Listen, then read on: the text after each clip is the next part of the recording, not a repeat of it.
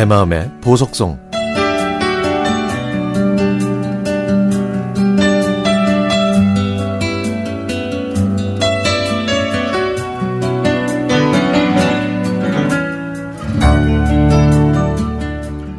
(1987년 11월) 유난히 멋졌던 가을 내 저희는 결혼했습니다.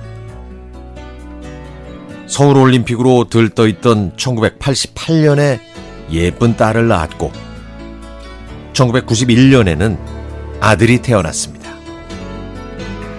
그동안 저는 별탈 없이 복된 가정을 꾸렸다고 생각하면서 살아왔죠. 이렇게 서로에게 사랑을 표현하고 말하고 부대끼며 사는 우리네 삶이 참으로 아름답고 좋았습니다. 하지만 저는 부족한 아내였고 모자란 엄마였습니다. 그래서 항상 지난 날들이 그리움과 후회로 남았죠. 이제는 제 마음을 밖으로 더 표현하고 말하려고 합니다. 제가 살아야 하는 이유였고, 세상을 바라볼 수 있게 했고, 인내할 수 있게 했고, 부족함을 채워 성장하게 했으며, 모든 고난을 버틸 수 있는 희망과 소망을 가지고 행복을 찾아가는 길이었으니까요. 저희 가족은 저에게 새로운 삶을 선사하고 저를 거듭나게 만들어 주었습니다. 아내와 엄마의 위치에서 바라보는 그 깊이의 소망은 어디까지가 끝일까요?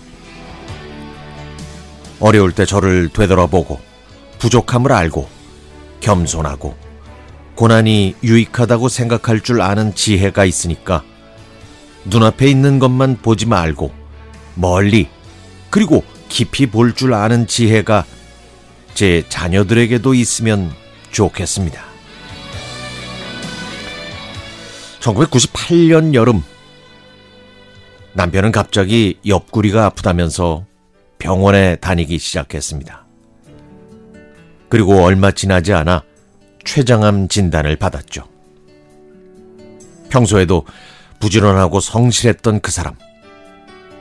열심히 살아온 만큼 주위 사람들로부터 사랑받고 또 인정받았던 제 남편은 술과 담배를 좋아했습니다.